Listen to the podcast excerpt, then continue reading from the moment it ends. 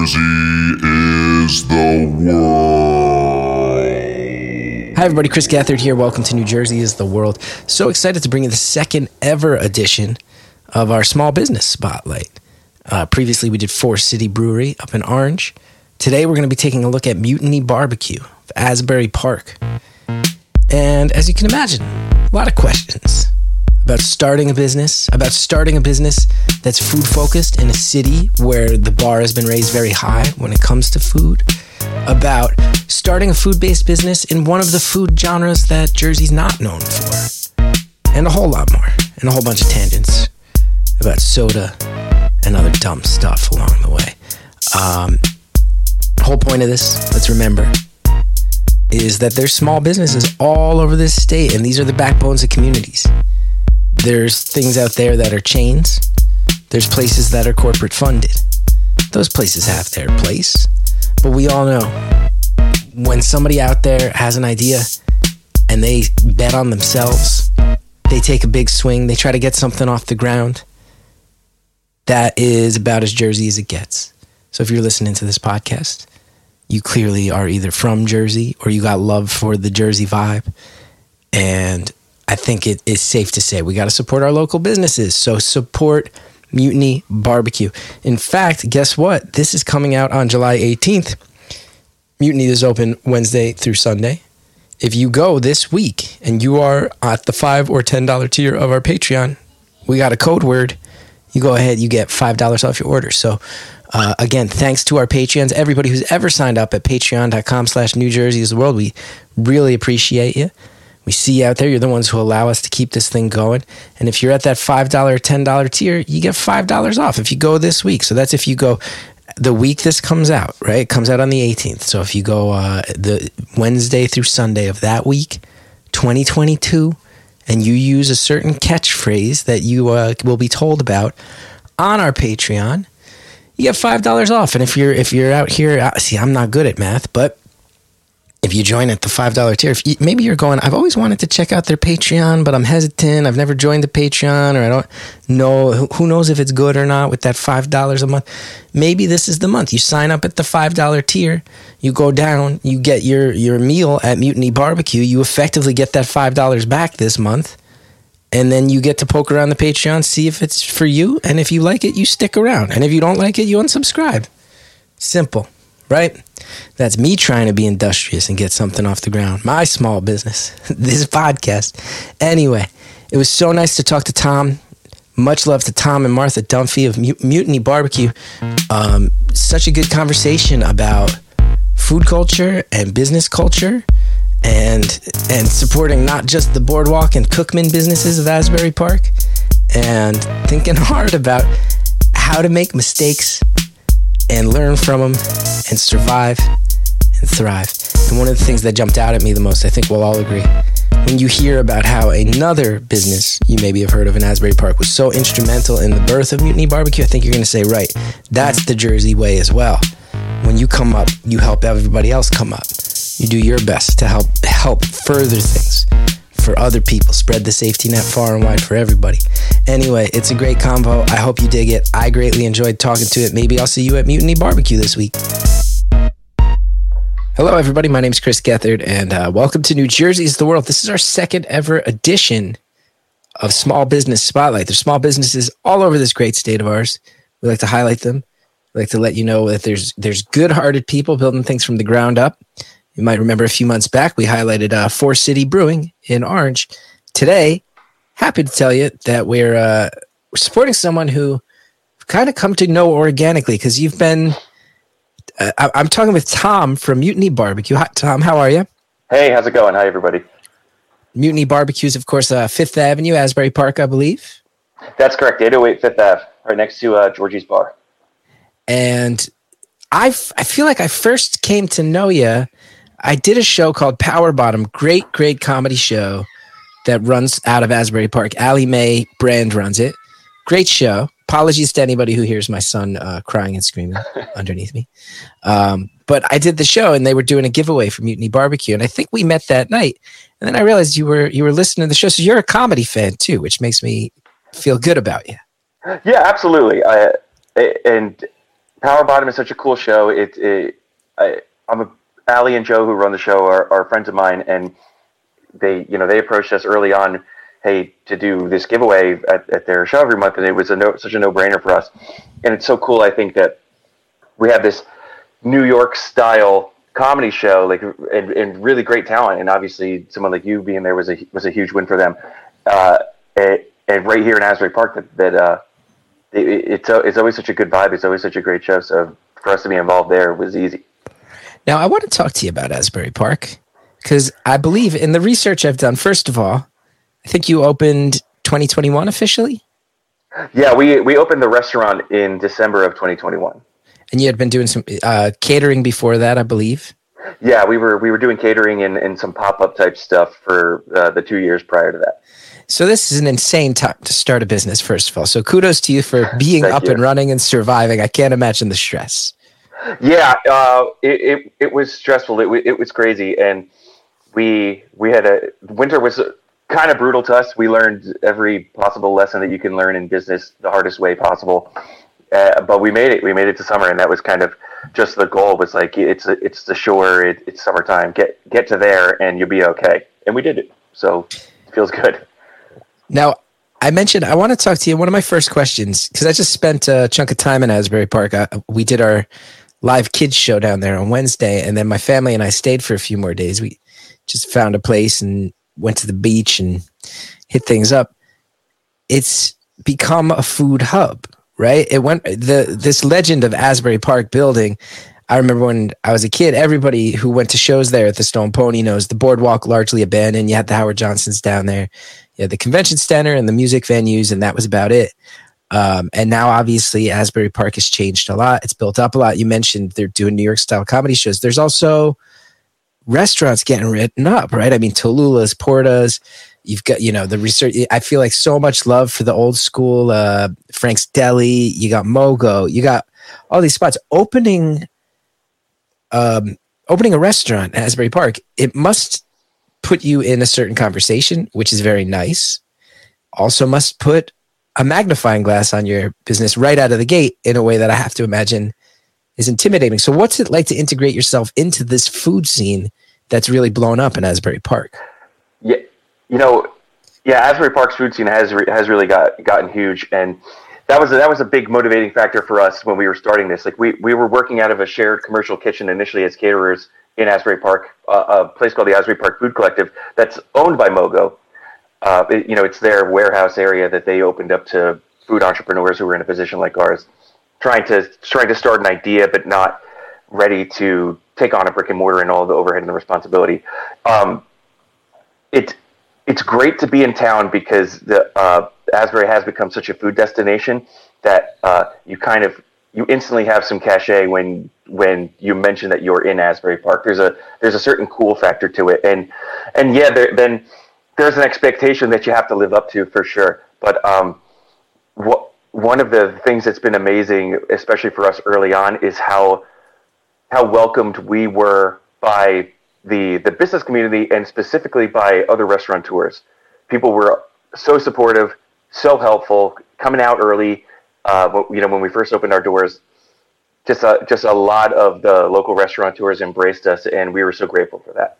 It's um, it's like it, it, it it's a unique kind of group of people, but so so many good folks own restaurants in town. When which is funny too, because I think that uh, that the that the rest the reputation of like a, a restaurateur isn't always good. Sometimes people, you know, people have the the wrong idea about them. Yeah, you think like the, in your mind, the image is like some stressed out, coked out chef who's yeah. ultra competitive and yelling and wants to get that Michelin star and wants to be viewed as the best. It does sound like things are are. I don't know if you'd say outright. Colla- I don't want to put words in your mouth. I don't know if you can say collaborative, but at the very least, it sounds like Asbury Park has people building a safety net for each other, strong support system. Yeah, there's absolutely that. Uh, everybody is looking to collaborate on things. Everybody is looking for different ways to help each other out. Like, for example, we we carried Cheerwine soda, which is a cherry soda from North Carolina. You know, I'm a huge soda. I'm a soda fanatic. You know this. Awesome. We, we have a great soda case you have to see it sometime. But um, so we carried a Cheerwine, but we, you none of our vendors really stock it, and you to buy it directly from Cheerwine, we would need to buy a pallet of it, like 60 cases. And if you've ever been in our shop, you know that storing 60 cases of soda is not possible. But around the corner from us is a really great restaurant called R Bar. And R Bar uses Cheerwine for some of their frozen cocktails and things like that. So they they have the ability to bring it in in large quantities, and then they sell it to us as we need it. Now you know they're not viewing us as comp- competition. They're not they're not kind of just looking out for number one. We we spoke and they had this product that that we needed, and you know, and then the other version of that is I am able to get the glass bottle sugarcane Mexican Coca Cola that they use in a couple of drinks. So we, we swap that sometimes, or, or I just buy the soda from them. And it's it's just this great relationship. It's such a neighborly thing, and I I'll go over there and, and have a chat with them and and, and walk the stuff back at it, and it's just it's all it's a very neighborly borrow a cup of sugar type of vibe. Now I want to pause. I'm hearing a lot of static when you speak, so I'm a little nervous about that. So we're just going to pause. Okay. All right, everybody. We've uh, we've corrected some audio difficulties with a with a good uh, headphone switch. Although I will say, there's no way we're cutting any mention of Cheerwine because I'm a, I'm a true soda fanatic, and that is, I mean, Cheerwine, Blenheim's Ginger Ale, NuGrape. Those are the big North Carolina. Those are the ones that come to mind for me. So you, I would have to imagine you're stocking that in part due to Carolina, the the North Carolina's barbecue tradition. Yeah, absolutely. So so uh, that's a that's a big part of it, and um, the the whole flavor experience of taking this rich barbecue, uh, bringing in like a like a tangy vinegary bite of our coleslaw, and then the really sweet sodas. So I I'm we we don't have a lot of healthy drinks in the drink case. We we're, we're big into very sweet sodas because it's all part of that eating experience. You want to kind of have a complete bite for people that that umami we're trying to create. Now I need to I need to hear what else is in this case because I am a, a soda fiend. So we got Cheerwine, we got Mexican Coke. You've mentioned. Yeah, I, I just found Mexican Sprite. Oh, which is bad. really hard to come by. Um, big on Boylan's, so basically the whole run Jersey's of Boylan's. own, Jersey's yep. own. I had to had to bring them in the cream soda, the root beer, the the ginger ale, the grape, and the orange. We were doing Stewart's grape, but we switched over to Boylan just to kind of make the case look nice. Uh, we do Joe Joe Teas, and they're actually uh-huh. a New. Jersey company too. So they have a really really nice sweet tea and a really good classic lemonade. Um, and I'm trying to think of what else is in there. We brought in this uh, liquid death. Uh huh. The water. Yeah, yeah. So they have flavors now too that are really good. And loving your drink case, Tom. I'm loving I'm everything you're describing to me. Yeah, I am into it. I got to say too. I'm going to go on record and let any, anybody listening know I, I I have long said that Boylan's ginger ale is a very underrated soda. That's one of the best ginger ales out there. They, I think a lot of people think Boylan's, they think uh, birch beer, they think black cherry, and those are great. But don't sleep on their ginger ale either. Um, uh, yeah, I like it a lot. It has a ton of ginger flavor in it. It's really great. So, um, also want to say, friend of the show, Pete Genovese, fan of yours as well. Um, we've interviewed Pete on the show. He put out New Jersey's 33 best barbecue joints. Now, in year one, you're 15. This is top half. When you see this, is there a competitive part of you that's like, come on, man, there's not 14 places better than me? Or is there a part of you going, we're a year in on this business? I can't believe we're already in the top half. You know, honestly, I am, am trying to put this in a way that doesn't knock Pete and his work and doesn't put anybody else on that list down. I don't I don't see a, a, a, scenario in which we're not number one. I, I think that we're probably doing some of the, we're doing like the best barbecue in the Northeast. I love it. Well, you got to have that coverage right there. Listen, this yeah. is a Jersey themed show, and you got uh, Jersey people are known for their brashness, their confidence, and their balls. And if you're going to sit here and say, "Yeah, I, we'll catch up with those other 14 someday," I wouldn't even be interviewing right now because your nah, business would be surviving. You got to be number one. You're trying. Yeah, yeah, you're trying I, to take down this place in Irvington, huh? Absolutely, absolutely will it, you know, I, I, it's just, it's too much work. It's too physically exhausting. It's seven days a week. It's 5 a.m. to 9 p.m. And if I'm not trying to be the absolute best, then what's the point of putting in all that work? If I'm not, if I'm not trying to be number one. 100%. And I do want to say too, Uh, I have I've, we've interviewed both Pete Genovese and Jeremy Schneider on the show, who both wrote about write about food and a lot of these food lists. And uh, um, I think it's you know NJ.com clearly gets a lot of clicks on these things because they put them out constantly. Um, so I I could see in your face that you were like, man, that list pissed me off. It did. And, I love that it did. But I also will say too, I've talked with both Pete and Jeremy. They also have perhaps the most fun job in New Jersey and one of the hardest because they can't put out a list without getting many people angry. It's impossible. It's true. It's true. But I, I think that part of them maybe lives for get for kind of getting people riled up with the list. You got. I mean, that's what a good list is for, right? It's true. And, and you know, honestly, uh, about Pete, he he came before we opened and wrote a really nice feature about their restaurant and sat down with me for a long time. And so many people, especially in the first couple of months, had specifically mentioned his article on NJ.com or in the Star Ledger about us as like what motivated them to come through. So we're we're certainly very grateful for to him for the for the coverage he provided. Huge. He, he also lays out in this list that your smoker, which he has a picture of, which looks insane. Yeah. Um, that you towed it home with a Toyota 4Runner and it weighs 1900 pounds and you bought it in Georgia. You That's I mean, right. You're, you're, so tell tell me about your background in barbecue and how you even get to the point where you're spending, you know, huge money on a smoker and towing it up the entire eastern seaboard. It's a commitment. Yeah, it was. I, and the funny aside to to that is, it was a custom built job by this company called Primitive Pits that makes the best of the best smokers for places in Texas and all over the world. Like the best barbecue in the world is cooked on these smokers, and I I knew that we were going to do this. We needed one, so I yeah I drove, you know, 14 and a half hours to Coal Mountain, Georgia to to pick it up alone. You know, left at 3 a.m. on a Friday, stayed overnight, towed it back 15 and a half hours the next day, drove it on 95 through DC and Baltimore and the Beltway towing this thing. because the scariest drive of your life. It, it, was, you know, and the funny thing is, this is like last May, and I like binge listened to New Jersey is the world on the entire drive. So that's how I, you know, I, I was aware of the podcast and always, and I just didn't have a lot of time to sit down and, and listen. And I'm like, I'm going to listen to this podcast I've been hearing about, and that's how I became a fan of the show initially. Was on that drive.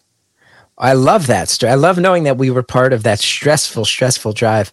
Um, I remember when my son was born, that drive home from the hospital, oh. the first time he had the car seat. That was the scare. That sounds like I'm not going to say that it's as um, precious as a human life, but to have this this this smoker that you've custom ordered that you've driven to pick up, driving that through DC traffic must be.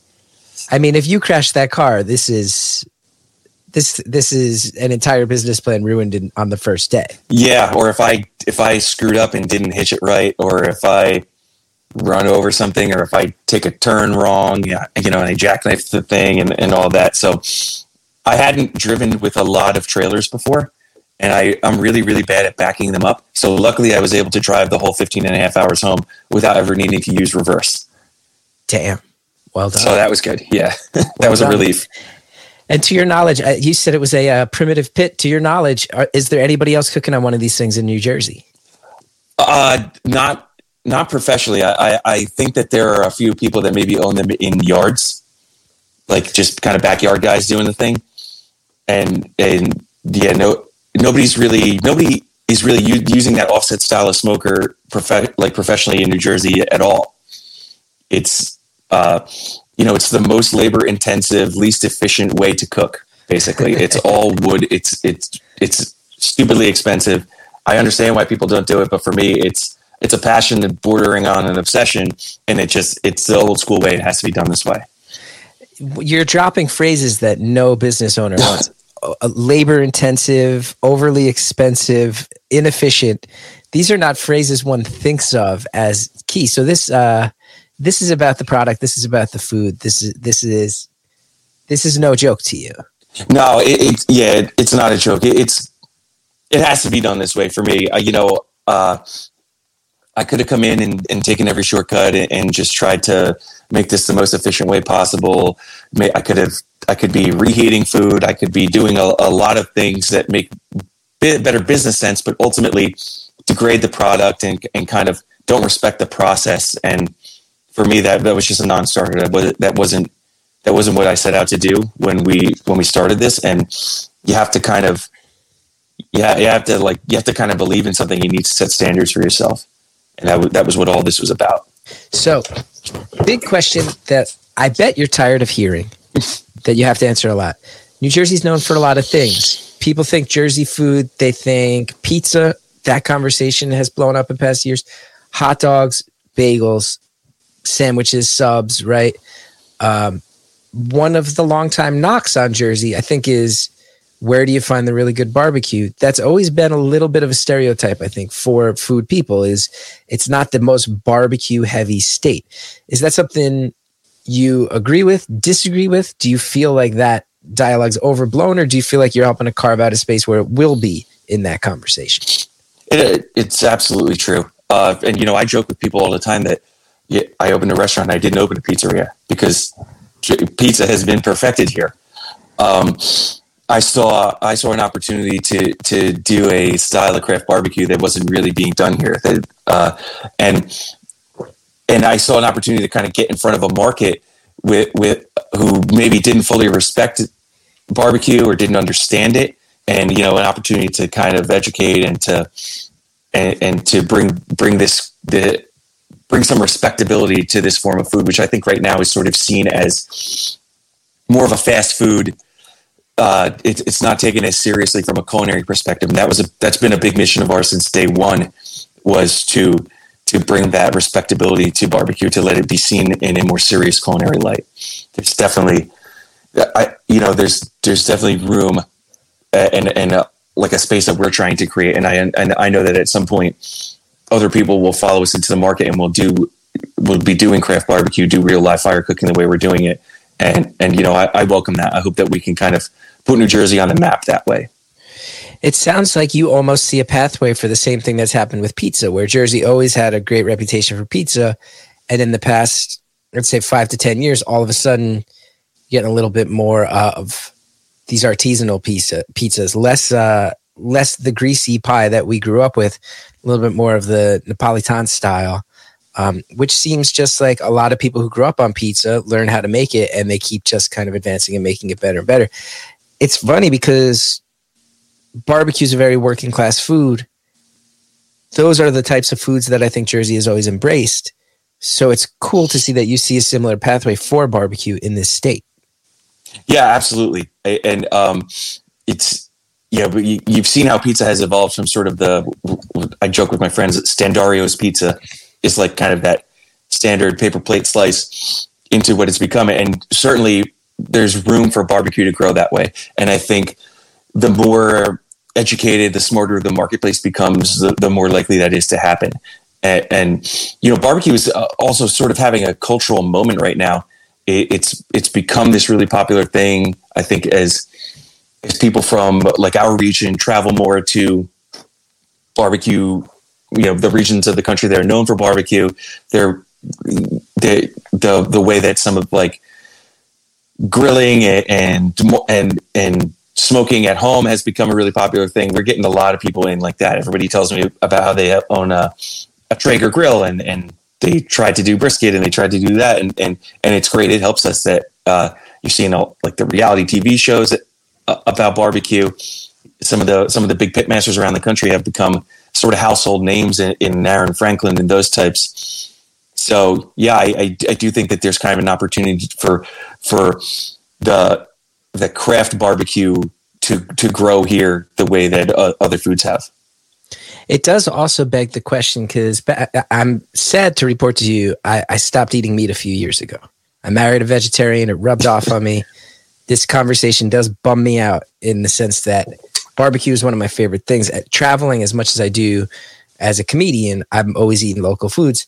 So I'm getting the sense of how you think of this. You're very passionate. Um, you've talked about how if you're going to do this, you're going to cook on the right smoker. You're going to do it the right way. It's a craft for you. It's you know you do think that barbecue is a little lackluster in New Jersey historically. You want to up the game. It does beg the question, like Texas, you think brisket, right? Kansas City, different. North the Carolinas, you think of the vinegar based sauces. Tennessee, the dry rub ribs. What's this is a two part question is what style is Mutiny representing right now? And I, I have a feeling you're the type of person going, I'm going to do this long enough that there will be a New Jersey style barbecue, however long that takes. Yeah. What's that going to be?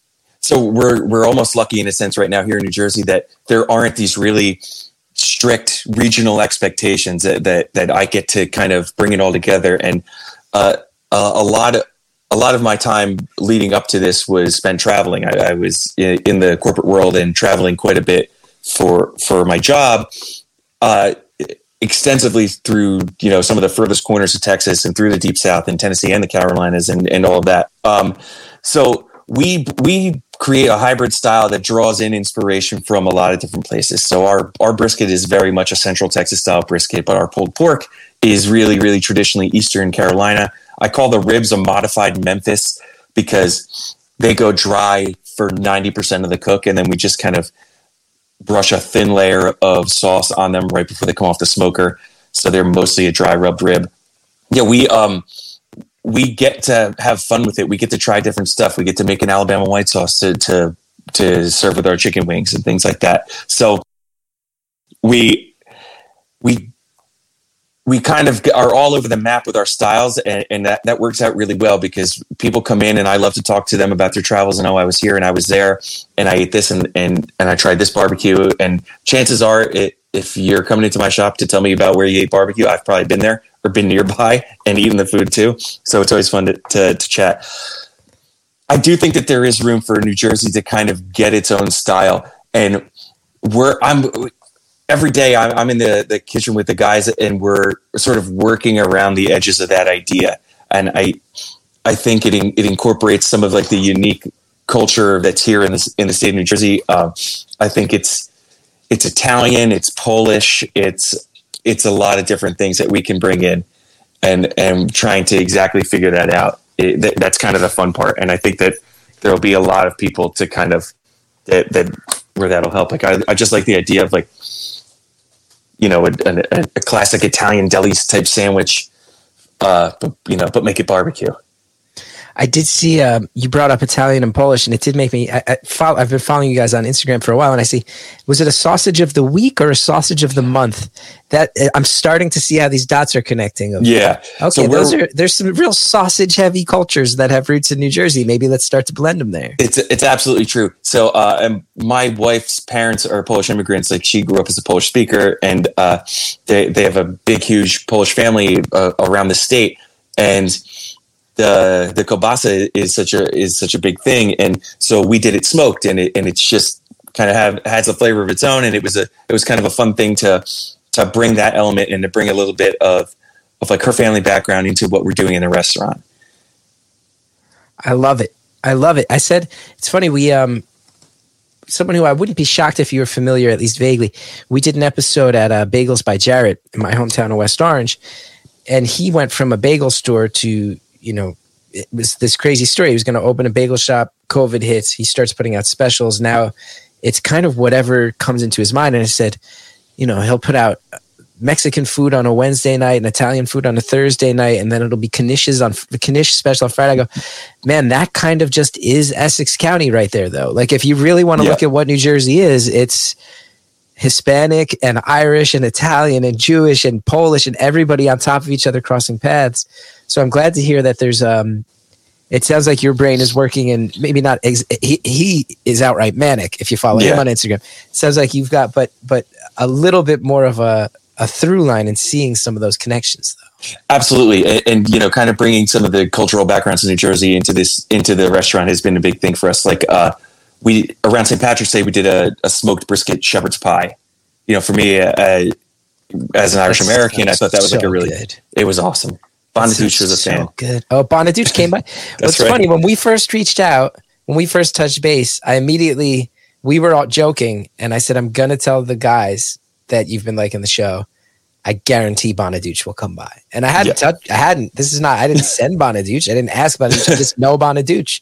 I know where he likes to hang out. He's in Asbury Park all the time, and I knew he was gonna swing by. Um, so I'm glad he liked that brisket shepherd's pie. That sounds so good. Oh, it was it was really incredible. Our chef uh, Austin O'Brien makes a not a mashed potato, a pomme puree that is like out of this world. That we put on top of that. I'm so mad I don't eat meat having this conversation. You know, and you know, it's funny too that we're we can't be all things to all people, so we can't go crazy trying to be trying to to have something for every vegetarian or every non meat eater. But that is a big part of it for us. And um, something I told my staff early on was I didn't want to be the one of these lame, cliched like meat pun places. You know, to me that was cheap. That's Right. like the cheap barbecue route of like, oh, rub my butt, pull my all, all that stuff. It didn't. It wasn't any good to me, and I didn't want to be one of those businesses that was like so, so meat fetishy and was like antagonizing non-meat eaters. So we came in and we wanted to have some options. We wanted to, if, if a group was going to come in and dine with us and somebody didn't eat meat, we wanted to have something for them. So like we worked the bean recipe where we took meat out of it. We, you know, we, we're, we're always looking at different kinds of specials. Like I've been working on a smoked portobello for a while that we'll be able to run and, and all that sort of stuff. Like wanting to, wanting to take care of our community because it's Asbury Park. People are, people are health conscious. People are kind of socially conscious, and some people don't eat meat because of that. We we don't want to alienate them.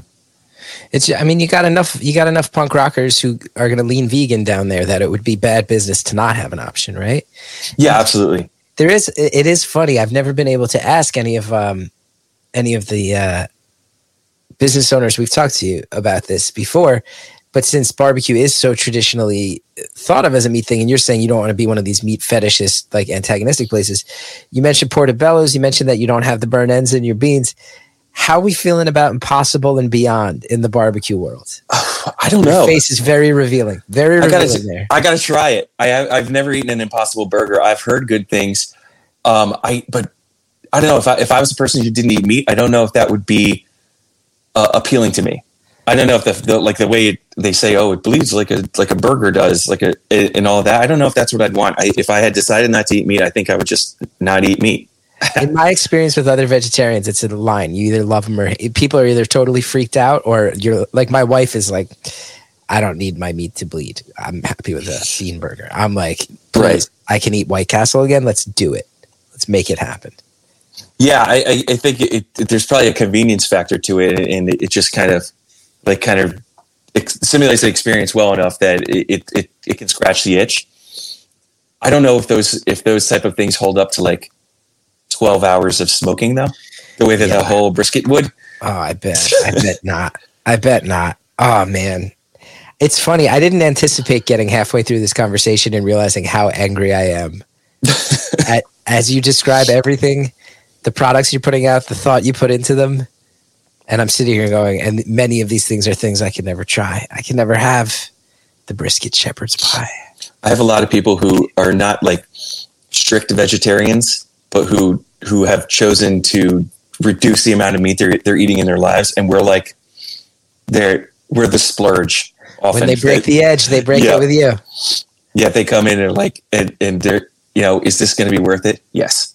Don't go don't go and eat a crappy frozen hamburger if you if you're going to eat some meat. Come here to the place that has respected the cut of meat, treated it well, and, and prepared it properly. I love it. I love it. Now, I want to go back to your roots a little bit more. I'm very fascinated. I had, I had read a little bit about it, but then you brought it up quickly. I didn't realize that Mogo were the ones behind the Food Collective and that it was an express goal to try to. It sounds like you are a success story of that brainchild of theirs. Uh, 100% yes. Um, the what they've built there, they they're in the old Trinity Seafood Warehouse on Sewall Avenue in Asbury Park. It's a big, huge space with a big lot. So it it it served as like the hub for that that provides that does prep work for their two locations, the Boardwalk and Cookman Avenue. But I think they realized that they had all this space that they knew that there were people out there and, and you know the idea of ghost kitchens or or kind of commissaries and all that was out there. And they started this thing. They have they have uh, like powered spaces for food trucks to park overnight you know with with a locked Oh, gate and security and then they have people like us who come into this space with an idea but not the money to go and just start a restaurant and and we really needed a a low risk place to test the concept to see if if people were looking for this type of food and to see if we could really make it work. Um, So not not just in providing the space, but then also providing the mentorship. Uh, Sam, Jay, and Andrew from Mogo were really, really critical in our early days. Uh, they were so gracious with their time and, and would like let me sit down with them for an hour and ask a million questions. And you know the the aside from their food being really good, um, you know that's that's something I'll, always say say about them is like now I've seen the entire inner workings of their operation, how their food is made, and it just made me love it more. Like to see that they're using like heritage breed Duroc pork belly for the pork taco that is, you know, just the pork taco. That that they're using like whole ribeye for the beef taco that they're that that they're slicing in house. Uh, just the the level to which they care was really inspirational for me. But and then just the way that they built their business too was really inspirational. How smart they are with, with all of that and and how they run things. So to have them as mentors was massive for us. It's extremely cool to hear about from the outside looking in as well, because again, total outsider, there are people on the ground who, who have been part of everything that's happened in Asbury Park the past 10 years or so. I will say, as somebody from the outside looking in, who would come through Asbury Park on occasion for, you know, the weird New Jersey Halloween party or to go see ECW at the convention center, to go see Bad Religion at the Stone Pony, like um, dropping in here and there one of the first things you did start to hear about, you you heard about a couple things. One was the gay community is fixing up a lot of the old Victorian houses, and a lot of people were very excited about that. And I think Asbury Park retains a lot of. It is a very pride-driven town, um, in a way that's truly beautiful.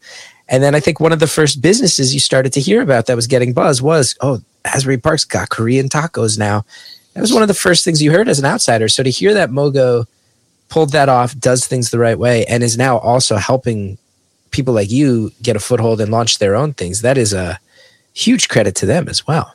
Oh, absolutely. And and they had a very similar challenge to us in that when they entered the market, Korean food hadn't had this big boom that it, it's had. Like they were kind of on the very early end of that. So they you know they chose the taco as a platform for their food because they thought it would help make it easier to understand for people. And they had a lot of of marketplace education. They had to educate the consumer a lot about what the food was and and all that kind of stuff. And i felt that i was challenged in the same way that yes people are aware of what barbecue is but they kind of maybe they don't know everything they should know. They're not as knowledgeable as as a texan who's eating barbecue uh, several times a week at one of the best places. So similar challenges and and they they had really great insights into that just the whole idea of we're gonna we're gonna make this food we're gonna serve this korean food to people as a taco to make it kind of familiar to or to you know to make it handheld to make it easy yeah i feel like and then I mean, that's its own challenge, right? Of like, let a food that doesn't have a foothold in this area, let's figure out how to translate it. You have that separate but equal struggle of there is a stereotype. Yeah, can't really get great barbecue in Jersey what a daunting thing to overcome. But it sounds like I feel like anybody who talks to you for five minutes is convinced when they walk through the door. I have to imagine. Yeah, we we we're converting people for sure. We get we get people in, and it's it's it's a dream for me. It's to get to I I've, i am hosting a backyard barbecue every single day. I have people coming through, and I get to talk, and I get to you know yak about my smoker and, and the pro- whole process, and get to really do it in front of people too. That that uh, you know the smoker is out on the back patio like in the center of the dining area where everybody can see it. And i'm and we're out there tending to the fire or or pulling stuff on or off the smoker as our guests dine. And we really get to talk to them about it. I love the idea of putting putting the whole process in front of them the way the same way that maybe a brewery or a distillery is doing where you go to to a brewery and you're sampling the entire process is out there in front of you. You're, you're kind of among all the tanks and, and all that stuff I love that mentality. Now, you you mentioned before you were joking, saying in your first year of business, you learned pretty much every lesson the hard way. Being that Mutiny was built out of this spirit of collaboration and support with Mogo and starting the collective, are there any things that you look back on now and go, oh, anyone who's even thinking about starting a business, you're going to have, I mean, there's a million lessons you're going to have to learn on your own. Are there any big ones where you sit here and you go, I can't believe we we got blindsided by this. Here's the obvious ones that we got blindsided by. Don't let this hit you. Yeah. Um, just the, one of the, the one of the advices one of, that Sam from Mogo had gave me was like, you just overcapitalize. You're going to need more money than you think you need, and I, w- I was just convinced that like, well, we we only had what we had. My my wife and I we started this business with a, a home equity line of credit on our house, and Jeez. yeah, and that was all we had. There was there's no investor group. There's no Sackman Realty owning half of the places uh, like it like they do everybody else in Asbury Park. It's just us. So I get yeah that that was we were blindsided by that. I was really blindsided too about how much it costs to fix things. How like how a refrigerator goes down and you, you get somebody in to repair it and eleven hundred dollars just like that like boom gone. Poof. It's Right. uh, so you. I, I think the the one of the key lessons was watch a lot of YouTube videos and learn how to fix things yourself. Learn how to clean things yourself. Any uh, you know any any way that that, that I can save us a dime. You know, a lot of nights I'm the owner of the place, but I'm also the dishwasher. You know, like like uh, my guys that work in the kitchen, I, I tell them, you know, they they do such a great job putting out our food, and I told them I didn't hire you guys to wash dishes, so I do it, uh, and I'm happy to do it. But like, yeah, the the lessons are brutal. And then I would say, don't open a business in a shore town in the middle of winter in a pandemic. If Right, if you can avoid that, those pitfalls, you'll be okay. Uh huh. Uh huh. Uh, I would ha- I have to be- imagine every Asbury Park restaurant, right? You try to make your nut in the summer months, and then you try to batten down the hatches and keep the momentum going as best as possible. It it's one of the very smart things about forming collectives and working together is that if you can, the more restaurants that come out of that place, the less it is a shore town, and the more it is a food destination town and that food destination can you're eating good food at places like yours and Mogo and all the at Toast at Talula's, all the places that we've listed. Those foods still exist in February, everybody. So let's remember that too. Yeah, and we're lucky. I, I, Asbury Park is definitely a short town. It's Like we see the population increase i i in the summer months, obviously, but it's it's much more residential and year round here than it is in, in some of the other towns and than your Belmar, your Point Pleasant type towns. Yeah. Um, there's there's more of a year round population. There's more stuff going on year round. There's more reasons to come to Asbury Park throughout the year than maybe some of those other places that are more entirely dependent on their their beachfront, their boardwalk. I have to wonder too. Um, and th- now this is a thing you can only ask on such a Jersey specific podcast because people will actually know. I have to imagine, you know, you think of like like a place that I went to twice when I was down there, Cookman Creamery, right there, Cookman Ave. Cookman Ave is blown up. Toast, Talula's. Uh, we do our shows at a House of Independence, not a food venue, but you know, a bunch of great bars. Bond Street, right there. Yep. Ali, Ali Mae and Joe running out of um, um, I know the last word is line. I'm Yeah, Capital Line. Yeah. Capital Line. Like you're on Fifth Avenue. This is a little bit more far flung. There's a part of me that goes, well, in the summer months, that must be frustrating because you're not necessarily getting the. There's a lot of foot traffic up and down Cookman, but in the winter months, you're right there in the neighborhoods where people live on Fifth Avenue.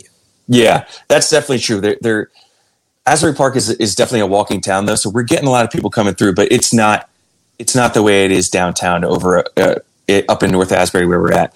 And um, but there, you know, there are so many good businesses around us that we and and I've I've been trying to gather everybody together and kind of kind of figure out ways that we can collaborate or or advocate for ourselves at that end of town.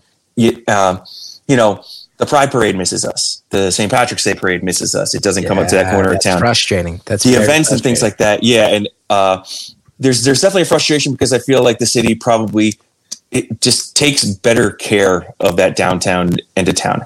There's been like there's been an abandoned box spring sitting like on the side in the side street, uh, like around the corner from us, and like right by by Georgie's for like weeks. And it wouldn't an abandoned box spring wouldn't sit there for weeks on Cookman Avenue. It just wouldn't No way. No. way. so yeah, certainly some frustration, but we we have kind of we have kind of a cool factor up there on, on that end of town, and and people sort of know, and, pe- and and the word is getting out.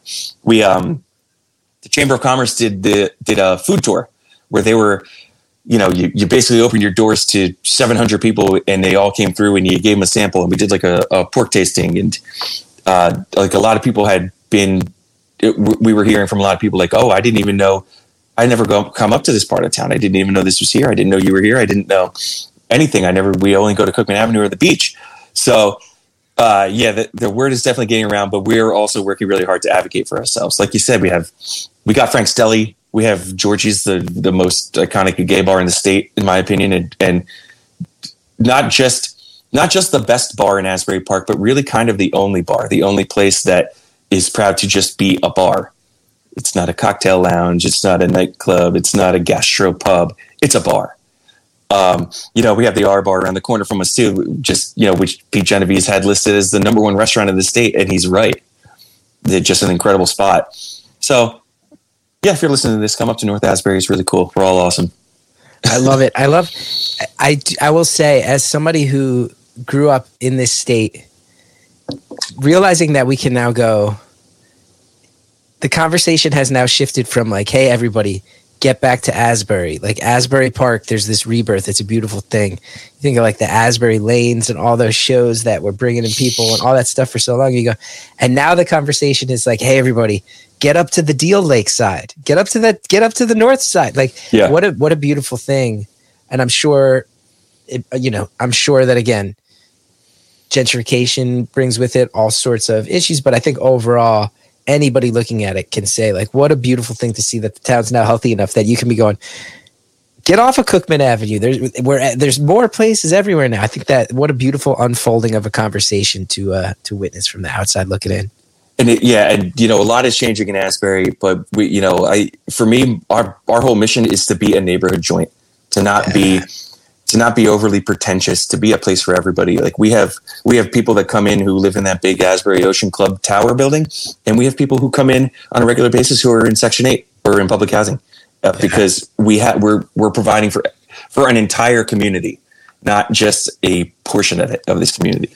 I love it. I love it. And and and not to throw shade at anybody, but there's probably like you said, there are sometimes corporate funded restaurants. There are sometimes people that are strategic where that's probably not always the case. It's probably about a bottom line and getting in front of the people who have the most money to spend. So kudos to you for recognizing the value in uh, embracing everybody. I think it's awesome. Yeah, it, it, for us, it, that's that's what it's about. If, if we're going to be a part of this community, we have to be a part of the entire community.